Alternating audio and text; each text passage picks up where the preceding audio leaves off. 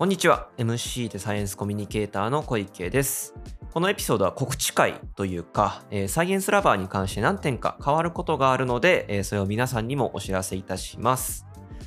えー、まずは昨年11月から今日までこのサイエンスラバー月曜から金曜日の毎日更新を続けていましたがこれがまた毎週金曜日更新に戻ります。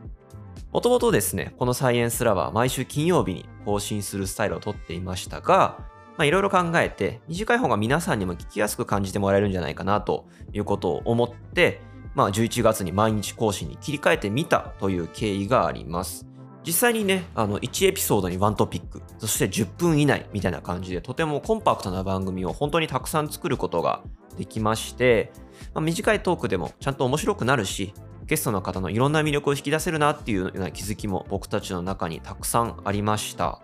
まあなんですけど、毎日更新やっぱめちゃくちゃ大変でしたね。まあ結構この数ヶ月はブンブン頑張っていくみたいな感じがありましたね。あとはあの、更新スタイルをこう、毎日更新に変えるときに、あの、サイラバの方でお便りフォームを設置しまして、リスナーの方からご意見募集してたんですけども、まあその時も毎週更新の方がいいですっていう声を多くいただきました。まあそしたら毎週更新に戻した方がいいよね、という感じですので、来週から更新されるサイエンスラバーは金曜日の週1更新に戻ります。まあ、なんですけども、まあ、ただ週1に戻すというわけではなくて、番組のスタイルもちょっと変えてみようかなというふうに思っています。毎日更新をしてた時に結構いろんなトピックをゲストの方に投げてみたりしたんですけど、それもかなり面白かったなっていう経験が僕らの中にありますんで、これからはゲストの方に、こう、いろんな質問にどんどん答えていただくみたいな形式にチャレンジしてみようかなと思ってます。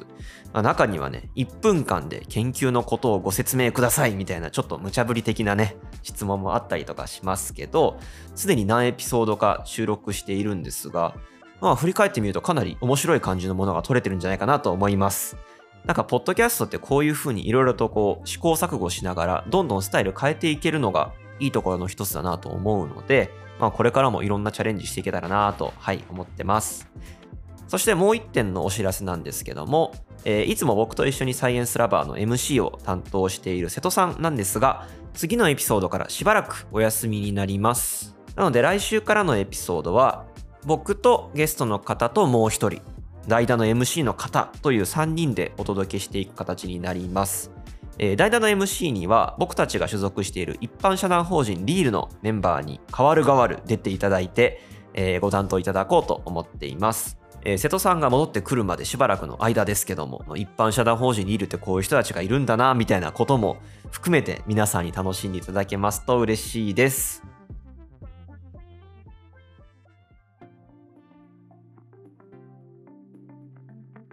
ということで、今回は来週からのサイエンスラバーについて変更点のお知らせでした。来週からのゲストは茨城大学工学部の柳井博文さんをお呼びしております。えー、柳井さんなんですけども、あの、昨年大晦日の特番でやってた伊藤家の食卓にもゲストで出演しておりまして、まあ、結構ユニークな研究をされている方なんですけども、柳井さんの研究対象というのが書き順とか、漢字の読み間違いとか、あとはこう、ウインカーのパッと見の分かりやすさとか、とにかくいろんな身の回りのことを突き詰めるっていう研究スタイルをしてらっしゃるんですね。で、あの、柳井さんに入れていただいたサイエンスラバーも収録済みなんですけれども、とっても面白いエピソードが撮れていますので、皆様引き続き新しいサイエンスラバーをよろしくお願いいたします。